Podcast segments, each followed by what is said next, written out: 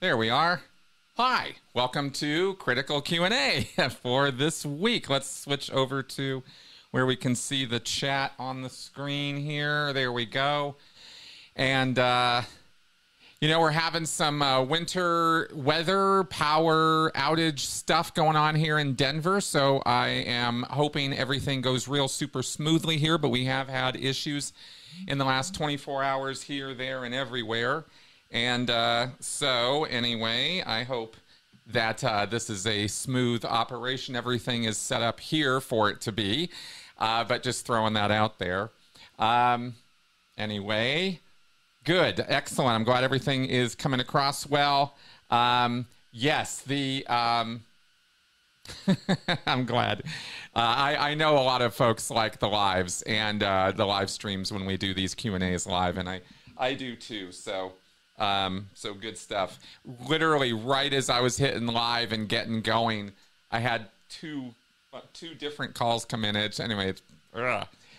um, okay. So I have not yet put the question bar up. So let's get that up there. Sorry about that.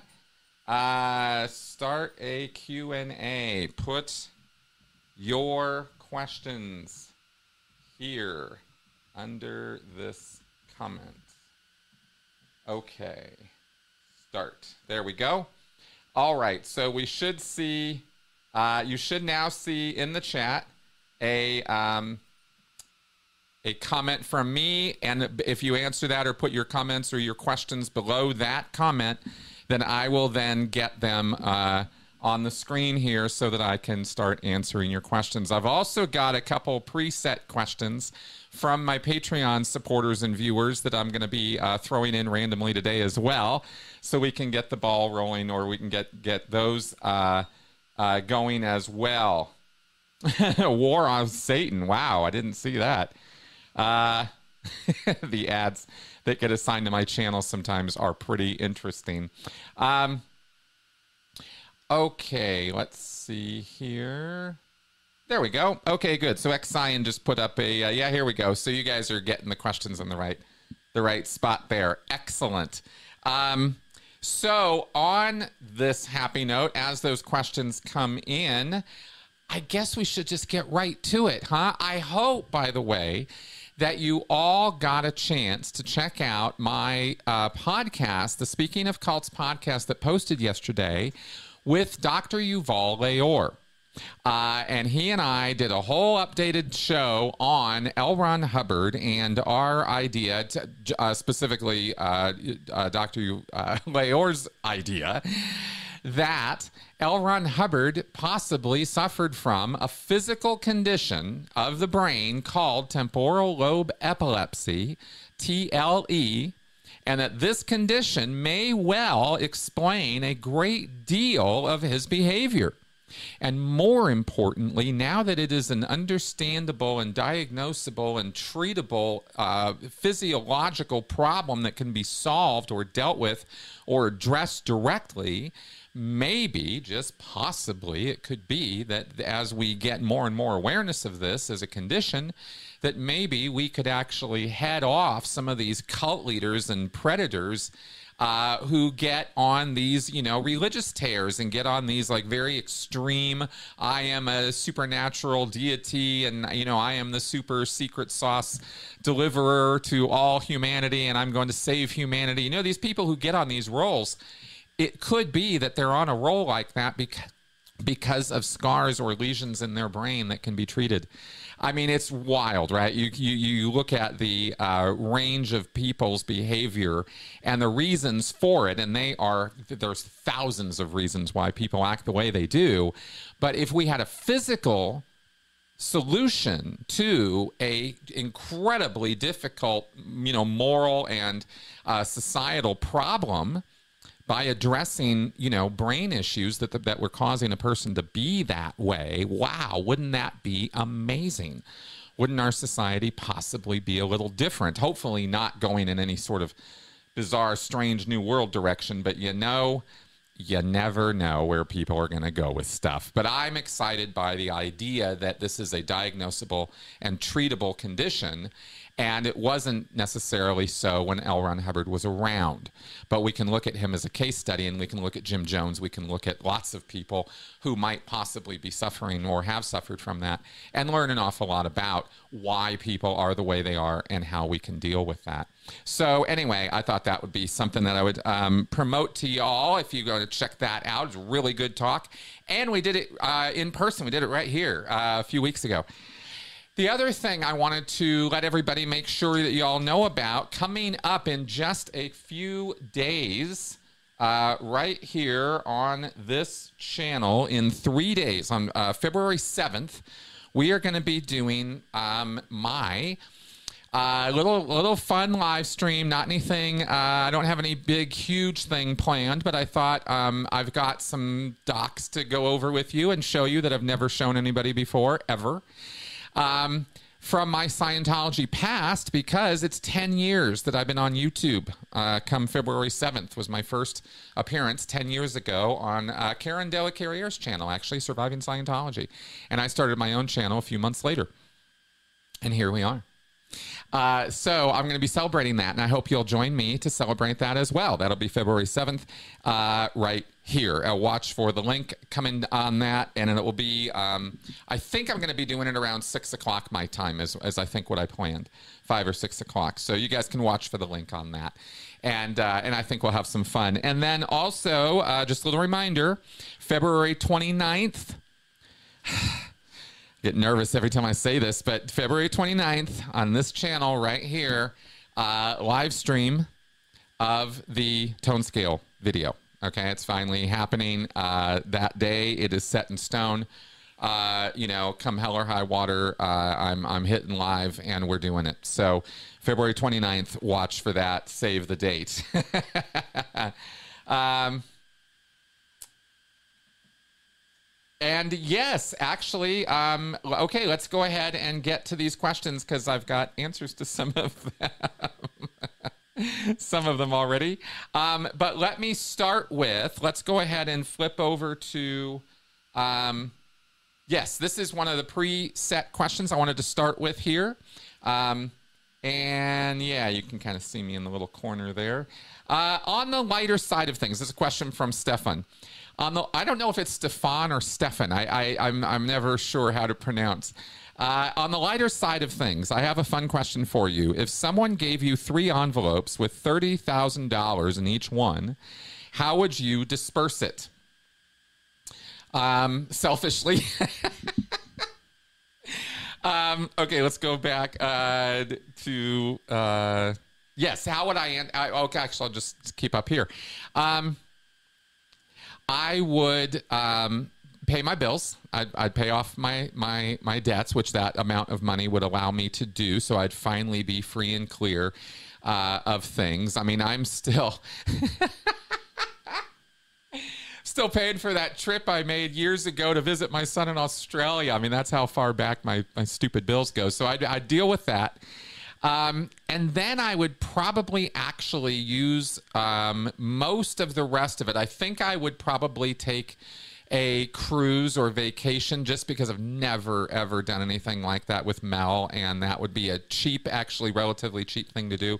That might be uh, a lot of fun, and that would take care of um, some of it, uh, a good, no, not even half of it actually, because the rest of it I would use uh, this is something I've been thinking about, and if I had starting capital like this, it would actually make it, uh, you know, twenty thousand times easier, forty thousand times easier.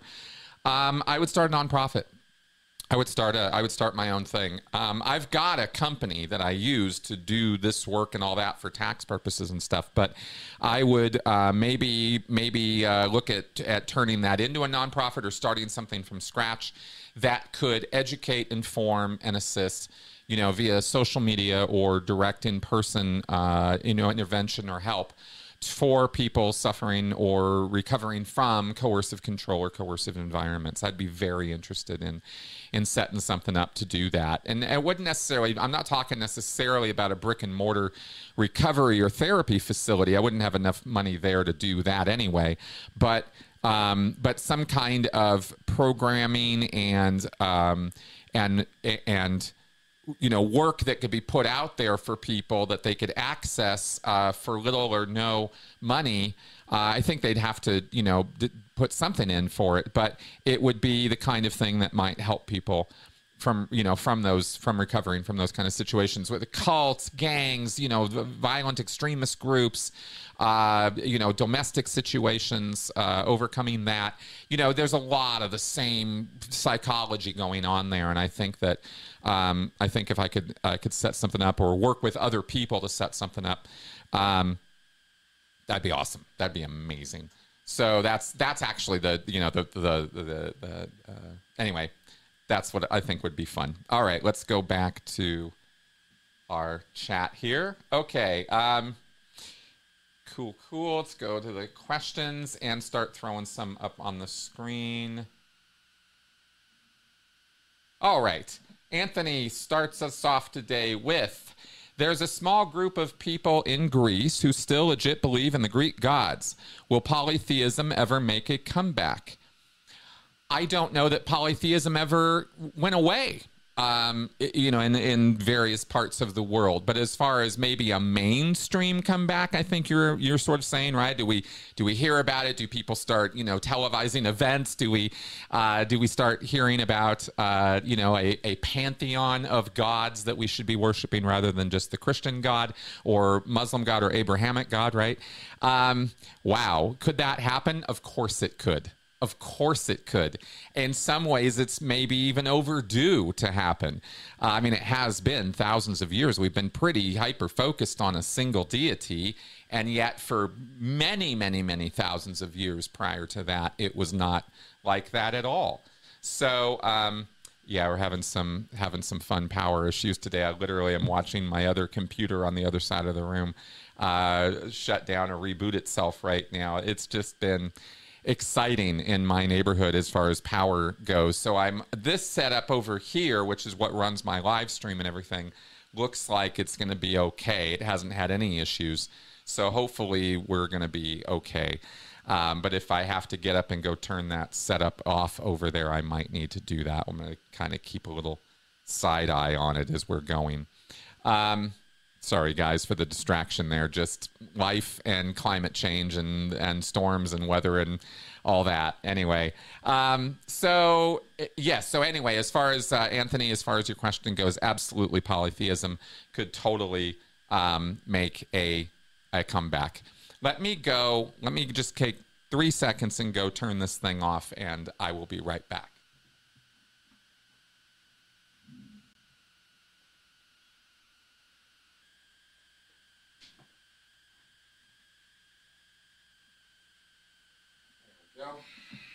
And I'm back. Thank you. Uh, all right, let's carry on with your questions. Sorry about the distraction, guys. Really am. Uh, okay, from Jehovah's Witnesses to declared apostate, will you consider interviewing Janis Gillham Grady? She went to the Apollo at around 11 or 12. Um, y- yes, I would. Um, I've reached out in that direction. Um, haven't heard anything back.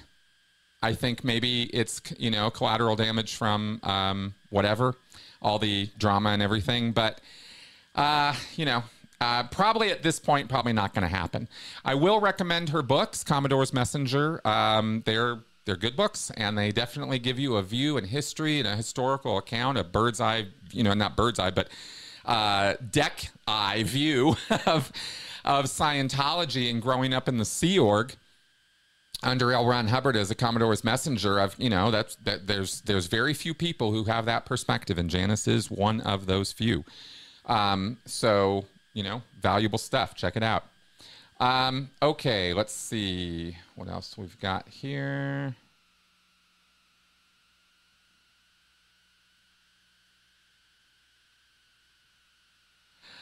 Okay, Xion asks, I saw your episode Saturday with Dr. Laor. I love the deep dive into temporal lobe epilepsy. The traits of lip smacking and fervor made me think of the pillow guy. Do you think he could have TLE? Only based on those two things, I would say I, I would say it's a possibility amongst a, a, laundry list of things that might plague that particular individual, the, the, the pillow guy.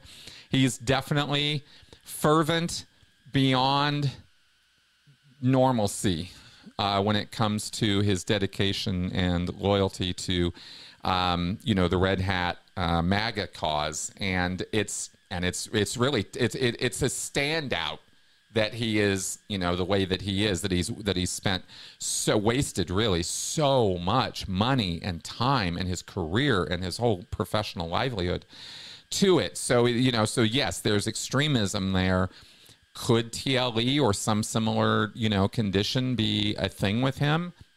Of course it could. Uh, absolutely. Um, you know, it's something to look at when you're looking at fervor, especially religious or supernatural fervor, um, as we were going over and the other and the other stuff. You know what? I haven't I haven't really looked deeply into the pillow guy. uh, I wonder about hypergraphia as a as a as a as a thing. Does you know? Yeah, you certainly. Um, yeah, I don't know.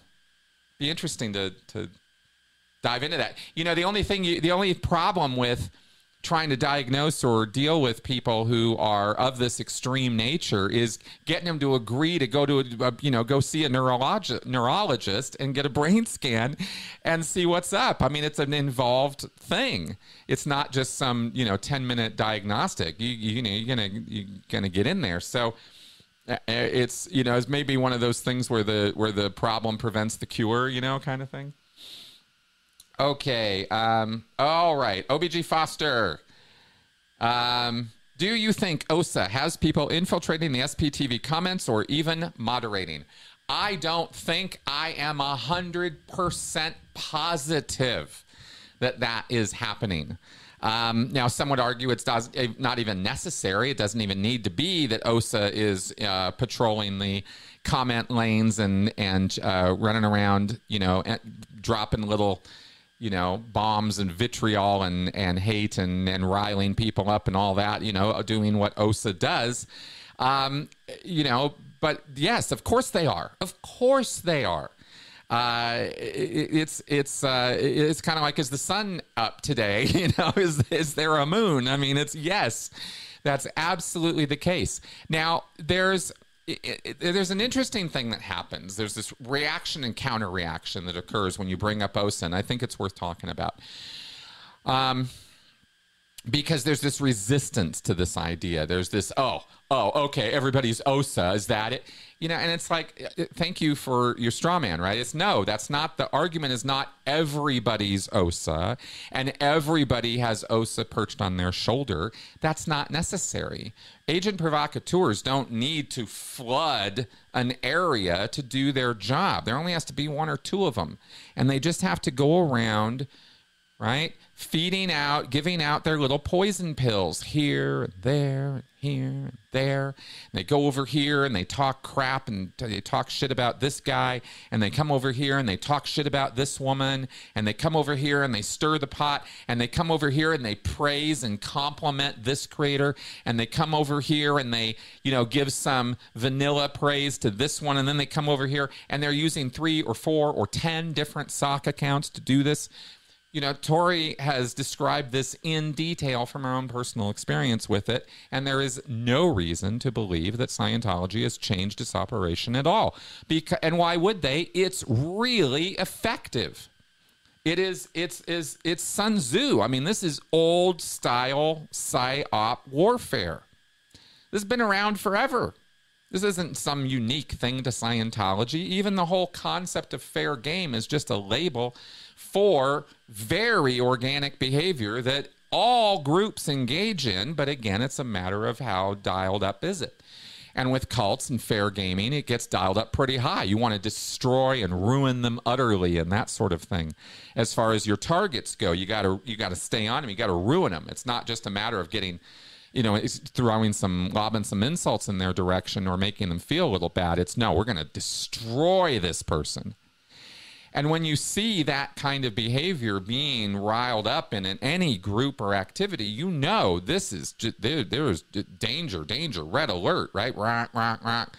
Because this is an indication that this group is now going to start tearing itself apart. And that's, you know, kind of what's going on. Uh, so is OSA in here helping all of that along? Of course they are. And none of us can know with any degree of certainty how many and how often and who and all of that. It really does set up a little bit of a thing, you know, that movie, The Thing. you know, who is it? Who is it? Is that paranoia thing? And nobody wants that. I don't want that. Nobody else wants that. We don't want everybody pointing fingers at everybody else. Oh, OSA, OSA, OSA. That's not the point. That's never been the point. And I think some people think that's the point, and it's not. If you're if the message that you're receiving is that OSA exists and it's oh well everybody's OSA then no the point is if we're tearing each other's throats out and we're and everybody is trying to you know destroy everybody in this drama fest then maybe possibly maybe we could all take a step back review who and what has said who and what to who, right? And kind of go, wait a minute, right? Is this really what this person is, or is this just what some asshole is telling me this person, you know? And it's not that there aren't assholes, and it's not that there aren't people who don't do bad stuff. Of course there are. And people have free will and agency and can go off and do whatever the hell they want, however awful it is.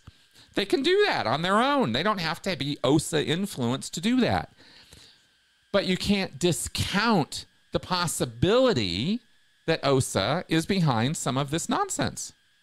And that helps explain, again, it just helps explain some of the behavior. And especially in ex cult communities where the cults have a very deep vested interest in sowing division into the ex cult communities because it makes them less effective. And it, and it makes them um, less able to fight the cult because they're fighting each other. You know, this is counter tactics 101, right? Anyway, so there's my commentary, my, my soapboxing on that. Okay. Um, ha. From Jehovah's Witnesses to declared apostate. Great question. Should it be a crime for JW parents not allowing their child to receive a blood transfusion resulting in the child's death? Yes, of course it should be. I consider it a form of murder. In fact, it's premeditated, it's known, it's understood, and the parents do it anyway because their faith, which is an idea they have in their head and nothing more than that, takes precedence over the scientific fact that their child's going to die without a blood transfusion, and they don't care. And that is murderous. That's murderous intent. And I believe those parents were never, ever fit to be parents in the first place. They shouldn't have children if they think that.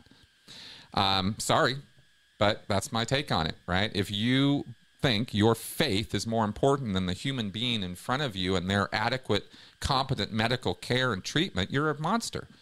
You've allowed your faith to turn you into a monster, right? Where human life doesn't mean anything to you because some dream fantasy ideal of some God who's going to, you know, care for this uh, spirit, uh, you know, for eternity in heaven or something that dream fantasy is more real than the child in front of you, you're sick there's something seriously wrong with you.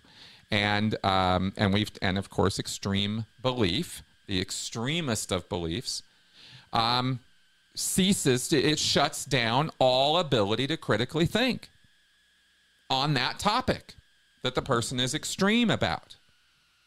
So, of course, they're not competent and able to make um, educated and informed decisions about their child's care, right? Because they're blinded by their faith. And that's dangerous, murderously so. Uh, so, yeah, I feel obviously very strongly about this, you know, and it rubs right up against the freedom of belief and freedom of religion in our country. But it doesn't matter because I don't care how much freedom of belief and ideas and thought you have if you're killing your kid as a result of that. That's insanity. That's not rational thought. That's not faith or something you have a right to. You don't have a right to that. So, um, So, however complicated the execution of all of that is in the real world, yes, it should be a crime. Absolutely. All right, let's carry on here. Um, Xion, did you ever use a mimeograph machine to print HCOBs and PLs, for example, during your adventures in Scientology? Do the orgs still use them or do they order them from Bridge or? Okay, great question. Now, what this means is what he's asking about here is uh, actually, I'm just assuming Xion is a guy. All these years, I've never actually known. Anyway, um, um,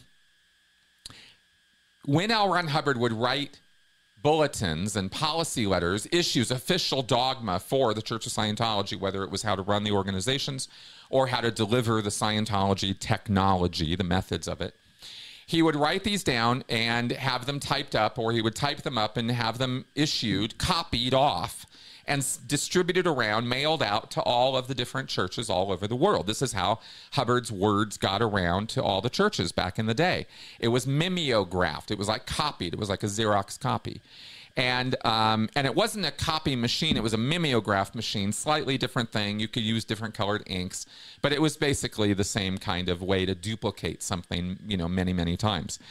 Um, this has now been taken over by literal color copiers. They don't have mimeograph machines anymore. They have color copiers, and that's what they use to do mimeograph printing in the orgs. Uh, it's all part of the ideal org setup that they all get fitted up with a color copier, um, and they have all the different you know color papers and all that, and they can print any issue type they want, and that's all on PDF libraries that are that are uh, uh, in the org computers. That's how it's done now. Um, I've used all these systems. I mimeograph stuff back in the day. I used the color copier mimeograph machine that they use now. I've done all of that stuff uh, in the org. So yeah, it's it's uh, that's what they're doing. And I know they don't still have to order issues from Bridge or from uh, Mimeo anymore. There's no mimeographing going on anywhere in Scientology that I'm aware of any more than they're sending telexes anymore. It's all emails. It's all digital uh, traffic. And uh, they just format it to look like the anarchistic old school stuff that Hubbard wrote about, but they, um, but it's all just email tech and and uh, digital technology.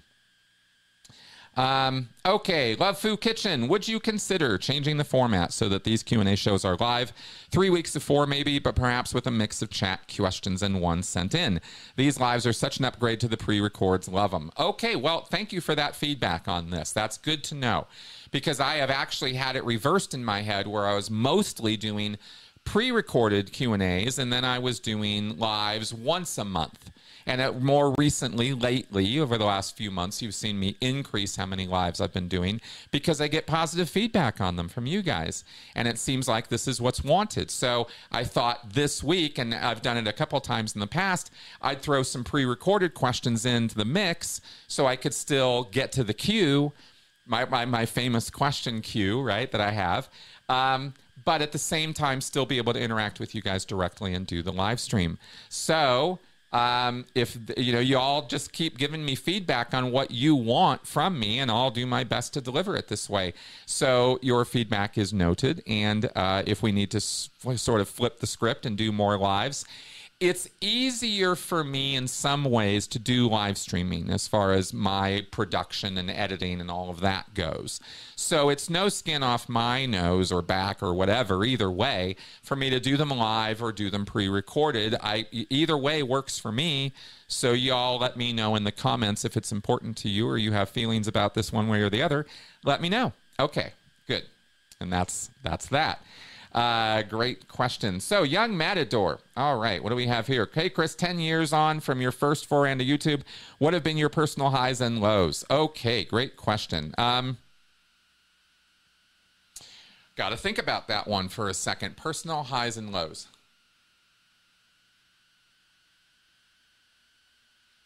Um, I've given Coke so much free advertising over the years. They should totally be sponsoring my show. One of the personal highs for me years and years ago, probably my personal pinnacle moment on YouTube, and I and this is gonna sound so whatever, but um, was years ago when I asked my wife to marry me on YouTube on a live stream. that was actually a real big high for me. That was a lot of fun. YouTube has has seriously been um, a, a, great deal of fun in a lot of ways over the years. Right, uh, my first live stream. Um, my first successful live stream, uh, you know, proposing to my wife, um, you know, announcing when I felt like I had actually hit a pinnacle of recovery from Scientology where it wasn't ruling my thinking or my or my language or my concepts, my action habits and patterns anymore. Those were all high, high moments for me um, that I got to talk about here or, or, or discuss with you guys. And I think those have been um, those have been real highs for me. Um, let's see. Lows, eh, you know, kind of the shit that's been going on recently. It's been pretty low for me. It's been pretty downer. Uh, watching this community eat itself and tear each other apart and that kind of thing, and watching that the effects of my channel, uh, you know, that on my channel, that's kind of sucked. That hasn't been fun, right? Watching people, you know, think I'm some asshat for stuff that I've never said or done, or you know, that's that blows me away. But it's, you know, okay, fine. I, you learn, you learn it's the you know it's the uh, negative side of being a public figure putting yourself out there is you're going to get that and you got to roll with it so um, so those are the highs and lows i don't know there you go uh, all right x Cyan. If you won a hundred million dollars would you still produce content for youtube you're goddamn right i would Absolutely. Uh, I would just do it in a different way. Right? Like, like I was mentioning, if I could start, if I had the capital to actually start some kind of nonprofit or some kind of like foundation or some kind of outfit that could really, really, you know, work on coercive control and, and, and helping people from that, I would absolutely still be producing YouTube content to help people with that or direct them uh, in that direction or educate or inform or something like that. YouTube is too good of a platform and there's too many people who can be reached through it to to ignore the potential of it. That's why I'm still here and still gonna be here. I'm not going anywhere. Uh, I got I got big plans of other things I want to do in terms of books and stuff like that that I want to um, get going on this year, but um, but YouTube is just kind of too too been too much part of my life for the last 10 years for me to just kind of walk away from it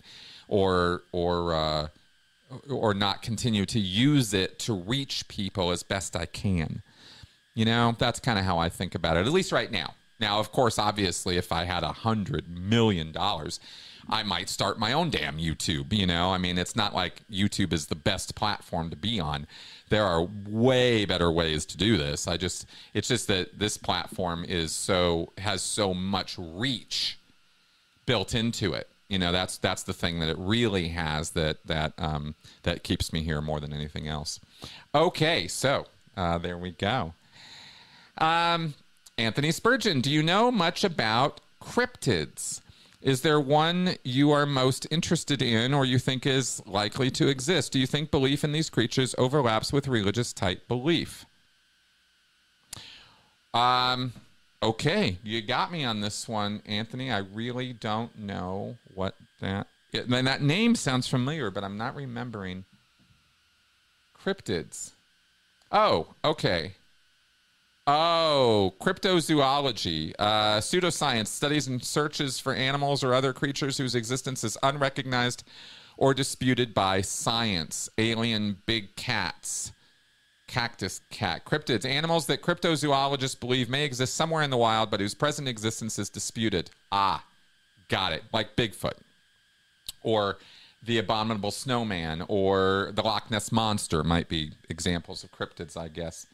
Um, so no, obviously I don't know much about them. I know what I studied when I was a kid, uh, when I was deep into you know the paranormal and ESP and and telepathy and and psychic stuff. And, you know, we all, I think a lot of us uh, dived into that section of the library when we were kids. I lived there for a while. I was really into the paranormal and uh, and so I know about it from that time and and kind of keeping up with stuff. I mean, there's a big thing here in Colorado uh, about Bigfoot. There's dudes hunting hunting Bigfoot, you know, here in Colorado and stuff. I hear about that every now and again. Um, but I and I was very interested for the longest time. I thought there was a reality to the Loch Ness monster. I thought it was very, very possible that there could be some, you know, old species of of lizard creature or something living there that just got you know evolutionarily sort of stuck there or something. I thought that was a legit idea. Uh, many many years ago, I've I, I've since sort of uh, drowned my my my thoughts and hopes about that uh, in the reality of look they've they've son you know sono sonar graphed and and searched and searched and searched all throughout the loch uh, Ness for this monster, and it's just not there, right? So, um, so I'm, you know, kind of don't really believe in that kind of stuff now.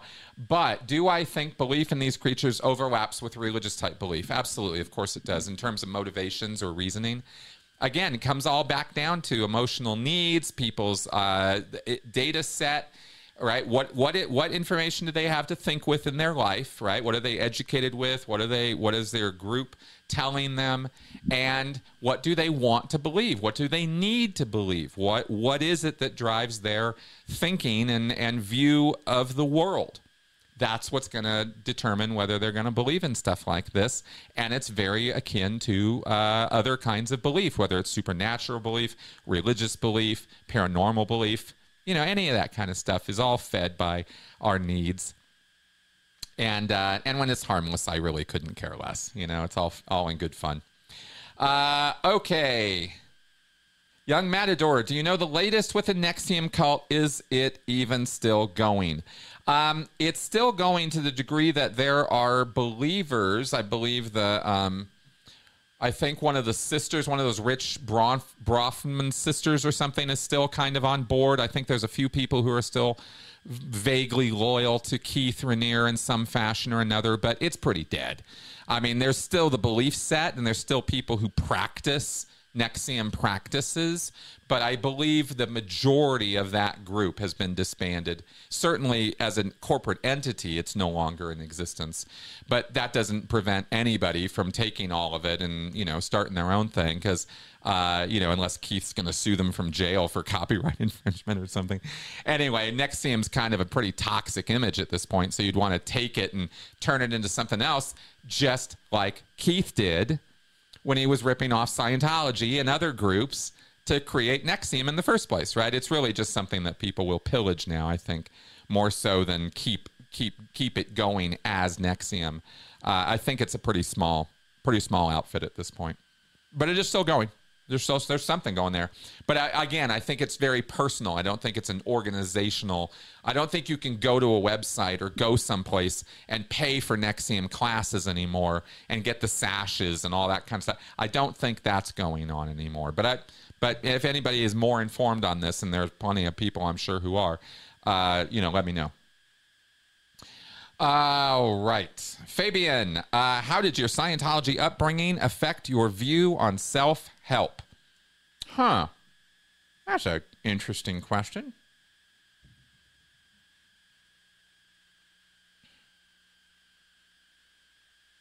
See, when I grew up, as I was growing up as a kid, there was astral projection and spirituality and a lot of stuff going on in the 70s and 80s.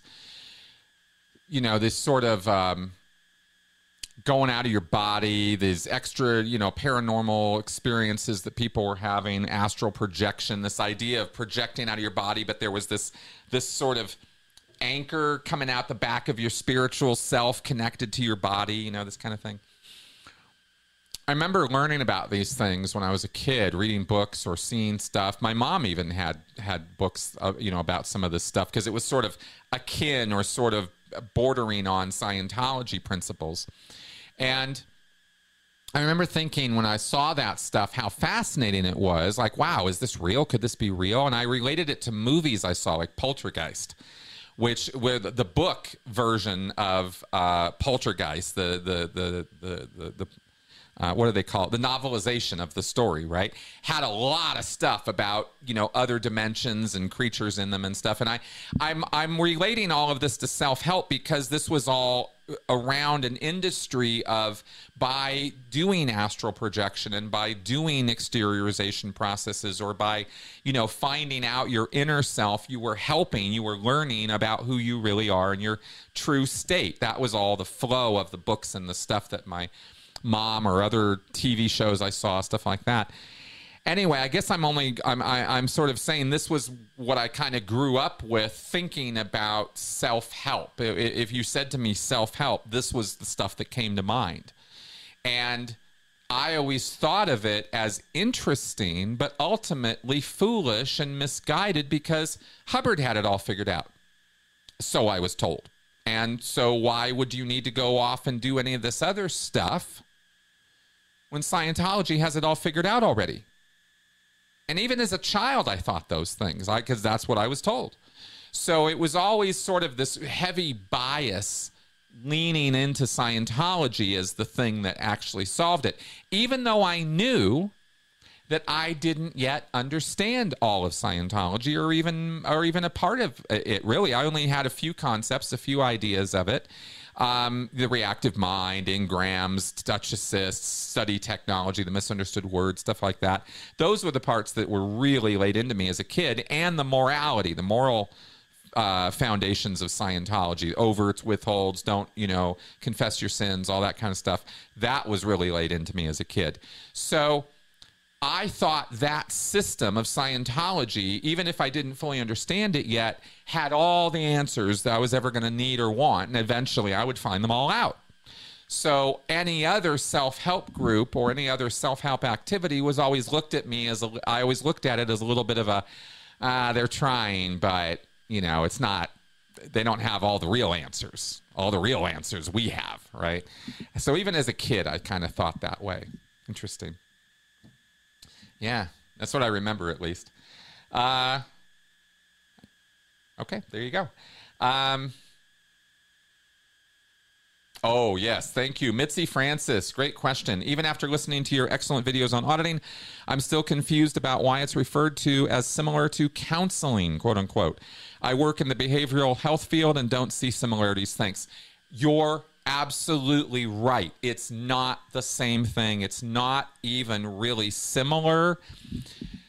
But I and many other ex members of Scientology use the word counseling because that's what we're told it is when we're in Scientology.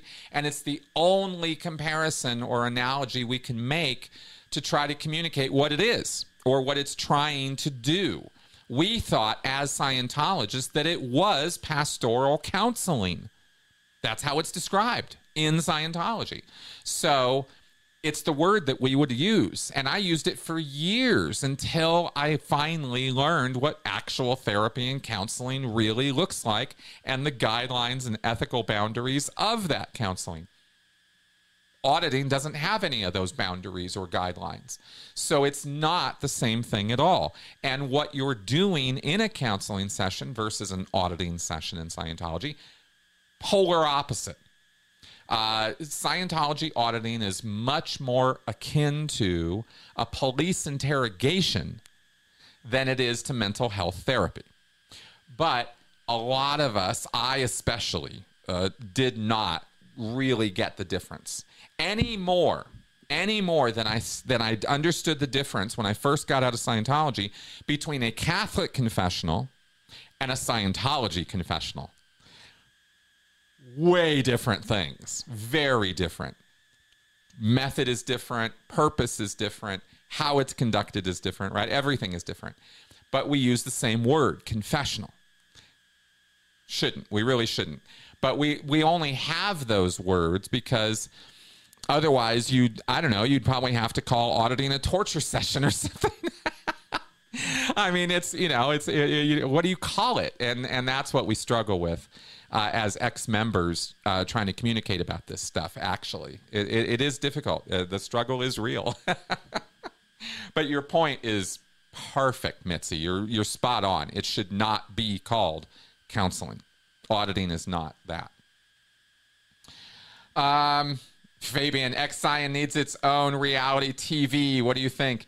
Uh, I think that um, I think it already exists. I think it's already happening, and uh, and that uh, yeah. Okay, moving on. From Jehovah's Witnesses to declare apostate, are there OSA members who work in every Scientology org? Um, there are supposed to be. Every single Church of Scientology is supposed to have a staff member working in it whose job is the Director of Special Affairs. That is a department in Division 7 of every Scientology church that exists, every one of them. So there should be a posted OSA representative everywhere. But personnel demands and uh, scarcities mean that there are not DSAs or directors of special affairs in every Scientology church. So they will double and triple up, where they will have certain um, they'll have somebody maybe posted. Let's say there's a let's let's just say hypothetically you had a director of special affairs posted at the Kansas City Church of Scientology. So ostensibly that person's uh, zone of responsibility would be Kansas City or the state of Kansas or or um, Missouri, right?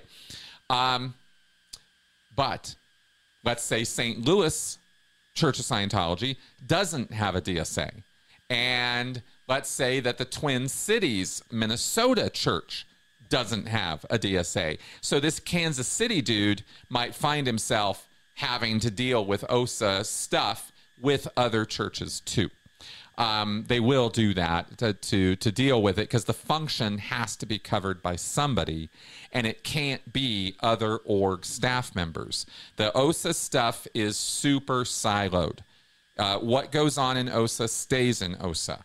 So the other staff usually are utterly clueless what's going on in Department 20, the Department of Special Affairs. Okay, they just don't know. Uh, they're they're kept out. The doors are kept closed and locked.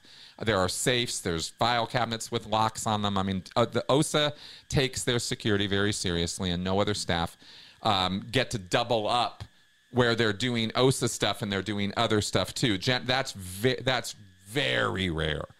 I, have I've never seen it. In fact, I've never seen anybody who was doing a who was doing the OSA work and also doing you know course room supervision or auditing or running the org or regging or something. I'm never it's always you know that's all they do. Anyway uh, that's what i've seen organizationally with that. Uh, fabian how do you see the right to record everybody you want in public? Would making protesting in europe a lot would make protesting in europe a lot easier. Um, Okay, how do I feel about it? How do I see it? Um, I'm not sure what the European restrictions are on that because I'm I've always assumed that if you're in a public place, you're kind of open to being recorded on digital media, no matter or film. Um, ever since cameras have been invented, I've sort of figured that's how it was. If there are laws or restrictions against that in Europe, that's interesting. Maybe with official like, I know that you know documentaries and stuff have to have to you know blur out people's faces who haven't given permission to to be filmed and stuff. Um, I know there's restrictions like that kind of everywhere, but as far as um, as far as right to record, I mean, generally speaking, I feel that people have a right to record anywhere they go, unless you're dealing specifically with some private institution or organization that forbids you from doing that on their on their grounds or property. And certainly, military installations and whatnot, where there's literal state secrets or national security issues. Um, would forbid you from doing that, and it makes sense. There would be there's always lines in the sand, right? There's always places or or situations or contexts where it's not okay. You just can't do it here for X, Y, or Z reason, and that makes sense. But generally speaking, I would support the idea that you could record people in public doing public level things, just not following them into their house and you know crap like that.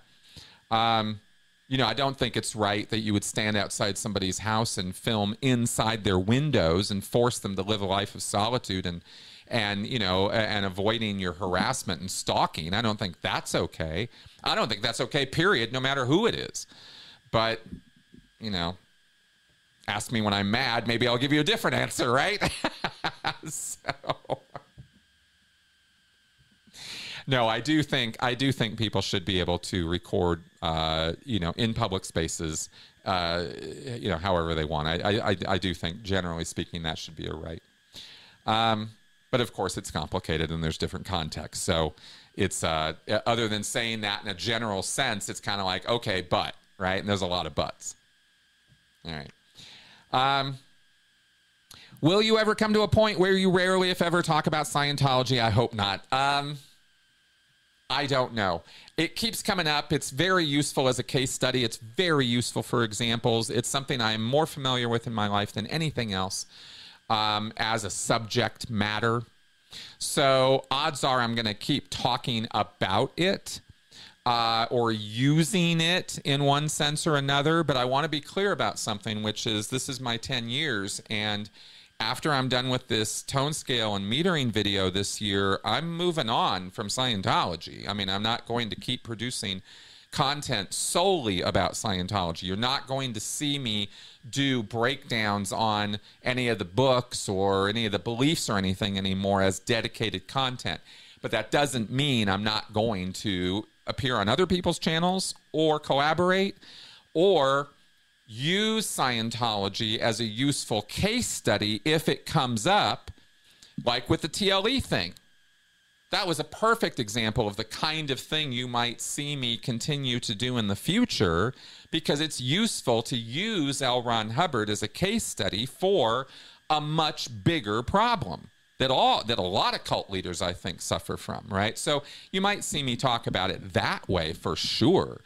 Um, but you're not going to see me making videos about what's wrong with the ARC triangle anymore. You know that kind of thing. I, I it's maybe that's a little loose in my, uh, and maybe it's a little loose in my head still too. I want to give myself the freedom and right to, you know, make whatever the hell content I want, but um, but I'm definitely kind of past talking about Scientology all the damn time, right? There's so much more in this field and around these concepts to talk about.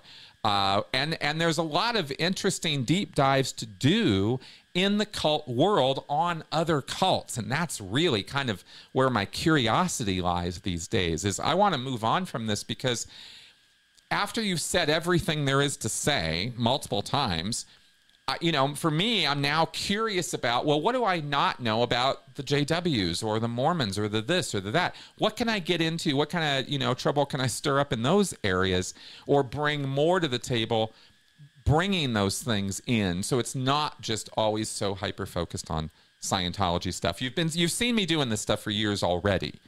It's not like I've never touched any of this other stuff. I've been all over it. But I would really like, for example, to get back a way to um, to put back into play a three apostates model, right? Where I I'm not going to get Lloyd Evans again, but maybe I could work with some other people from some other groups, and we could do a you know round robin compare and contrast series, stuff like that. I'd be happy to do that kind of thing.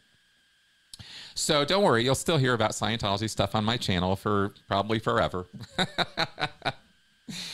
All right, uh, great question though. Thanks for asking. Um, Fluffy Wickets, what has the impact of the recent drama been on you, other long term ex Scientologist activists, and the perception of Scientologists ready to leave and looking for help?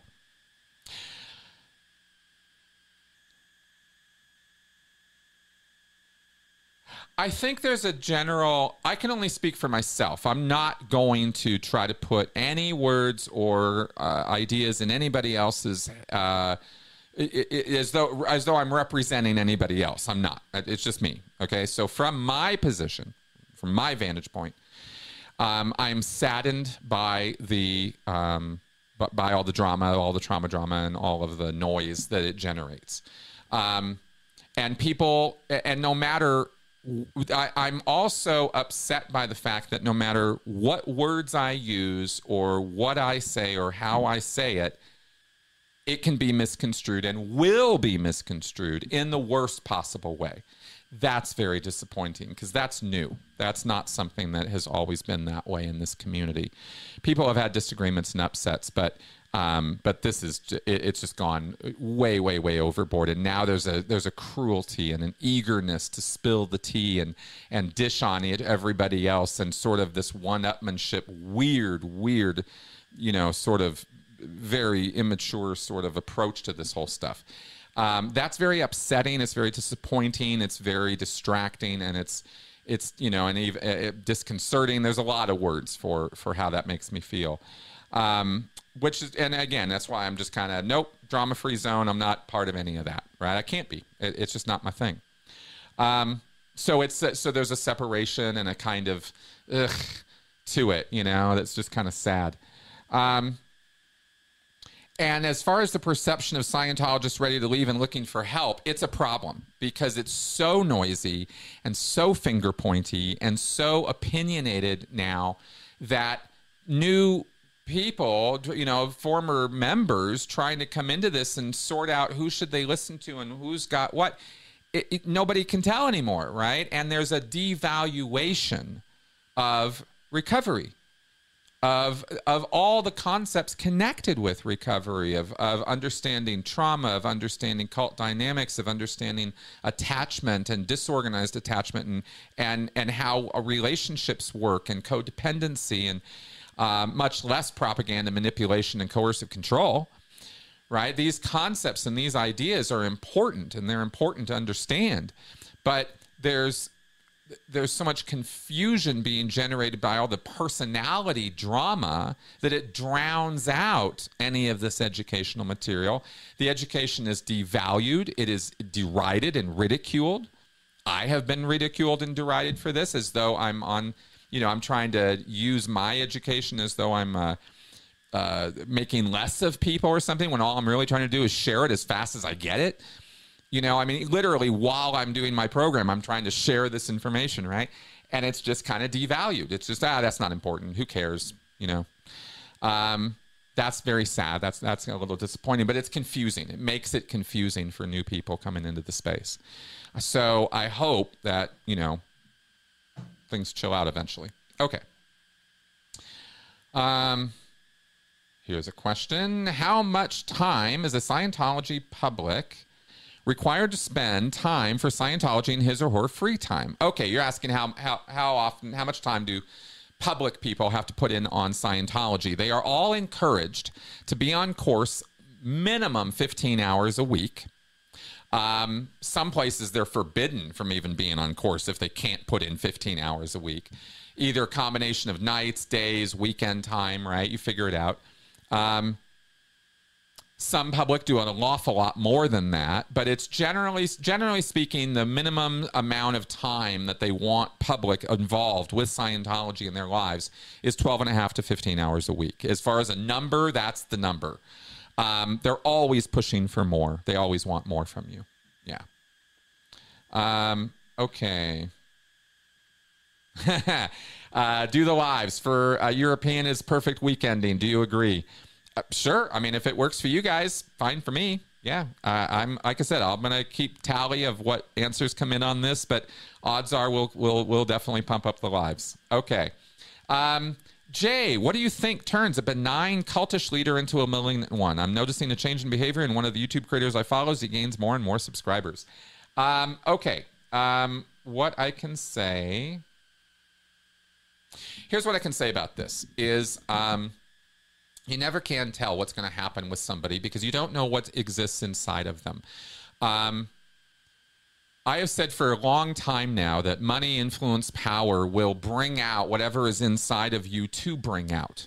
If it's if if it if there are unsavory characteristics within you, or you know there's an ego, or there's a there there are weaknesses, they're going to be you know they're going to come up. They're going to be uh, exaggerated by more influence and more money and more power. That's what those things do to people. Um, they make you more of whatever it is you already are because you have more ability with the influence and power and money that you have. Your reach, your ability to extend your will is increased, right? It expands. You're able to do more, have more, say more, reach more because you have these resources now uh, it, you know uh, uh, at your control at your disposal So, whatever it is you want to be doing, whatever it is that's in you that wants to come out, that's what's going to come out. Um, and not and not always in a bad way at all. Lots and lots and lots of times people get money and power and they do great things with it. They do wonderful things with it. This is not a rant that everybody's got some evil demon inside of them just waiting to come out. That's not the point at all. But some people do, and some people don't and some people are kind of vanilla. They're kind of, eh, you know, they don't really have much of anything going on, right? They get money, they spend it, whatever. It's not really, they're not about causes or help or, you know, whatever, but they're not about hurting people either. They don't want to secretly destroy their enemies and this kind of thing. So they don't really do much of anything with it. But then you get some people who will get this money and power or subscribers and followers and all that influence, right? And they will use their influence to do what? Feed themselves, feed their ego, or you know, push it back out into society, uh, you know, help people, that kind of thing, right? What do you do with it? Um, so, so I think that whatever it is that turns people, you know, like ego, um, answering your question, what do you think turns a benign cultish leader into a malignant one? Opportunity, desire, will, uh, ego, um, temptation, of course, right? When, we, when people are tempted with power or corruption, some people just aren't up to it. They don't have the moral fiber or integrity to deal with it. And and I am not acute. I'm not pointing any fingers at anybody right now. I'm talking in a very general sense. I'm serious. I, am not talking about any one person right now.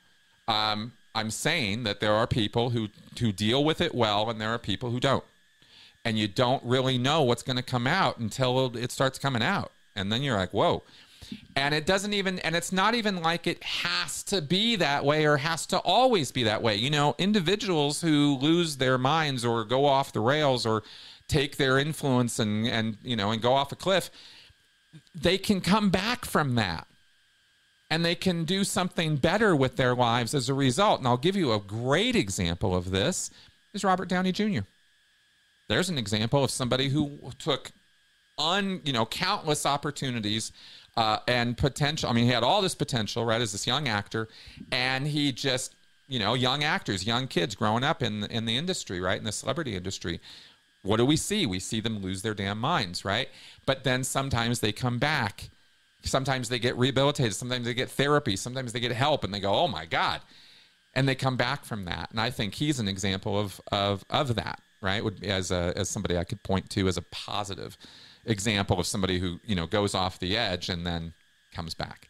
Anyway, hope all that hope all that makes sense. I'm not even seeing any of the comments and stuff right now, but uh, okay. Purple.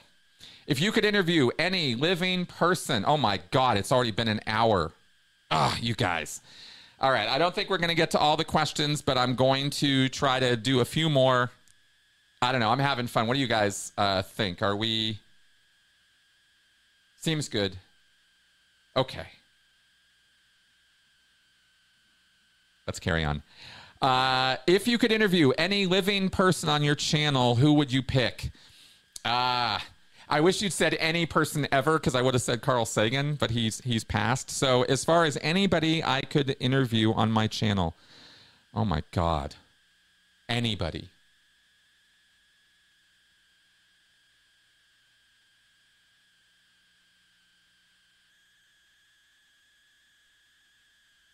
If I could if I could get real answers out of him, somebody like an Elon Musk would be a fascinating interview to do. Oh, that'd be interesting. Um, Keith Raniere would be a fucking fascinating interview too. So would David Miscavige in a few ways. Have to prep for that one. That would be interesting like some of those kind of guys would be would be interesting interviews um, but there's also there's there's other people uh, of note that I would very very very much like to interview on my channel that are probably more, more a little more realistic than Keith Raniere. I'm thinking of like Dr. Bandy Lee. She's a Harvard trained um, psych, uh, psychiatrist. Uh, she has a she has a theory regarding um, contagion of hysteria, which I find absolutely fascinating. I really would like to get her on my channel. Um, anyway, that would be an interesting one to do, Dr. Bandy Lee. Um, Andrew Huberman would be a fucking fascinating conversation to have about neuroscience and cult stuff. That would be an interesting conversation to have. Yeah, for sure.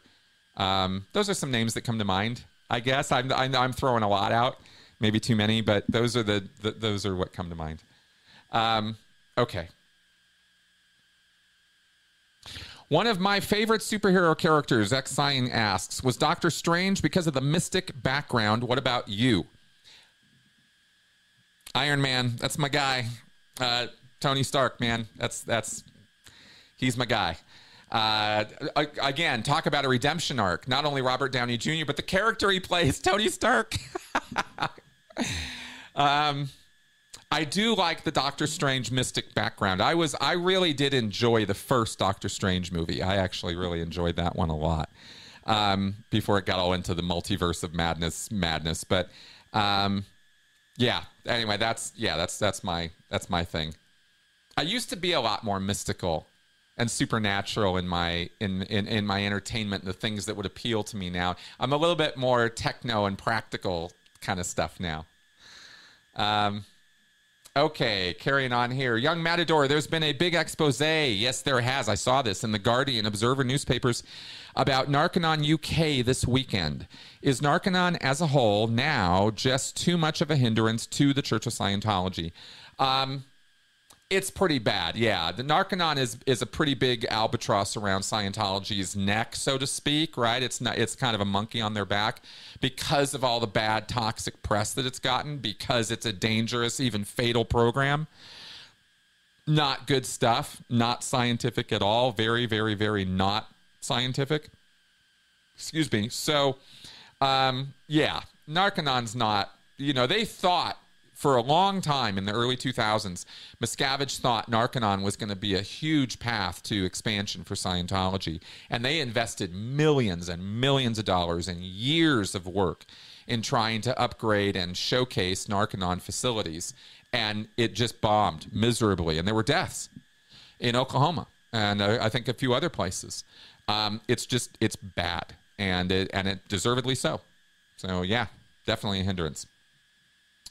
Uh, okay, how is Tony Ortega doing with his cancer? As far as I know, Tony is great. Uh, totally recovered, totally fine. Successful surgery. That's what he's told me. So there you go. Um, all right. Let's see what else we've got here.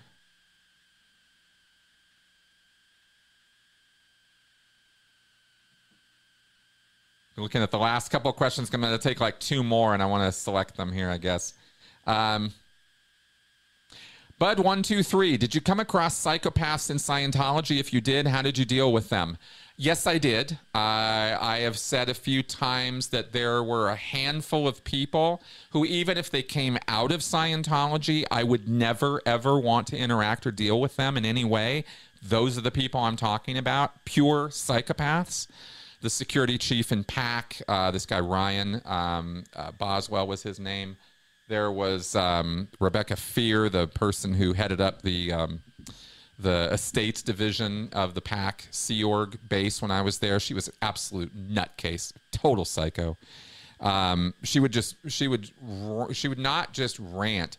She would scream at you with this look on her face like like it would be nothing. If she had a ceremonial dagger in her hand it would be nothing for her to carve your heart out. That was that was who she was right? And then there was this woman from osa uh, who i've talked about pam bowen complete psychopath.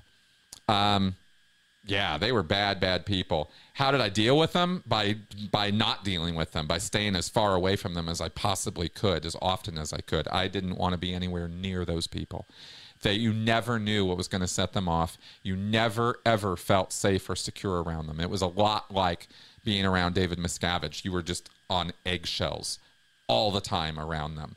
Um, and even when they were going off on other people, I never felt safe or secure uh, around them. They could turn on you just like that. And vicious, like cruel. It was there was a viciousness to them. It wasn't a it wasn't a display they were doing. That was who they were, right? Psychos. Ugh. Okay. and Michelle Carpenter. Hey, Michelle. Uh, did you ever join or come close to joining an MLM anytime after leaving Scientology? I did not. No, I have never joined an MLM or, or even been drawn to one. Um, thankfully, right, because of my cult education uh, for the most part. They are lucrative, uh, or sorry, not lucrative. They are, um, what's the word? They are tempting. They are, they are, right? They're very inviting. Uh, they can be MLMs, multi-level. Mar- we're talking about multi-level marketing schemes, right? Herbalife, you know, all these scammy product things that you can get rich now. Um, yeah, fortunately, I have not ever been tempted in that direction, uh, and I and I really try, you know, to to get the word out so other people won't be too. Um, okay. And then finally, let's go ahead and wrap up on this one. Joe DeCepo, thank you for your show with Dr. Yuval Laor. It was fascinating and a little scary to see what can happen with such a relatively minor brain change. Do you have any similar shows planned? Um, not at this time, but I want to do more on this. I want to find um, more neuroscientists that I can bring on to talk more about, or neuropsychologists is what I'd really like to find so that I can find somebody who's kind of multidisciplinary and will understand and talk intelligently about the psychology side as well as the neuroscience side. So I'm kind of on the hunt for somebody like that, but that'll probably be a few months from now um, that I that I try to uh, really go on the hunt and search that because right now I'm still trying to wrap up the the Scientology stuff that I was talking about. Um, so yes, you will absolutely see more like that on this channel, no question about it uh, but I need to find the guests and stuff. You're going to see um, some really good stuff coming up in the future on um, on more more detail on psychological interventions and and and treatment modalities and stuff like that. Again, I'm not a therapist, but I'm going to bring therapists on to talk about stuff that can be done because it's not just therapists who can do therapeutic work. Any of us can help any of us, and we should as much as we can and not try to take licensed therapy out of context and use that. But there's other things we can do and should be doing. And I and I want to encourage that kind of thing and teach people more about that. And so that's that's definitely will be uh, future uh, stuff on this on this channel. All right. And wow, with all of that, I think we have um, gotten to uh, our thing here. Lucy uh, just threw a question at Michelle, which I'll definitely take a look at here real fast. Oh, hey, Alex. Um, oh, oh let me take a look at that question too. Oh, you guys keep your guys are keeping me here. Hey, stop it. uh, Michelle's uh, there, there's this question from Lucy. Are there any MLMs that aren't harmful, that are just straightforward about the structure, etc.? No, there aren't. There aren't. Not one they're not they're not multi-level marketing schemes if they are. They're legit businesses right? Mlms one for one for one. It's like asking if there's a good destructive cult out there. There isn't right? There's no version of scientology that's good for you. There's no version of amway that makes sense right? They're all scams all the way to the core. It's literally the business model itself right? The mlm business model. It's a very specific thing you can't mistake it for, you know, once you understand it, it's very clear what you're looking at. Uh, anyway, so it's good, good stuff to know. Um, and then, um, oh, let me, oh, I missed the other, uh, other thing there. Anyway, good. Thank you, Alex, for that. Um, to avoid process servers. All right, you guys are awesome. Let's go ahead and uh, and wrap up here. I think. Um, just want to check one last little thing. There it is. Okay, there we go. I wanted to see this one last thing Alex had posted. Did I miss it? Oh, I see. No, no, no problem, no problem. Okay, guys, thanks for coming around and watching. Um, buy my book, check out my channel. There's a library of resources for you here. This is not just a bunch of, you know, current content that's that's dead uh, on arrival and no good for you a few days later. The stuff on this channel is good for you forever. It's called evergreen content, right? Dive in, check it out. There's a ton of stuff for you. And of course, if you like the channel and you like what I'm doing and you want to support me, which would be awesome because this is totally fan funded, um, you can join me on Patreon. Uh, you can use PayPal, Buy Me a Coffee, Venmo, whatever. There are links to all of this in the description section of all my videos. And of course, you can contact me for personal consultation. Um, I can go one on one with you and I can help, I can listen, I can educate. I can inform, I can do whatever I can do to help. And I love, I love doing that work. It, it, it's, it, it's very helpful to help people. Okay. With all that, let's wrap up. Uh, I will see you guys tomorrow on um, After Scientology, Straight Up and Vertical. We'll post on Monday. And then I will see you on the 7th for the 10th anniversary show. All right. Bye bye.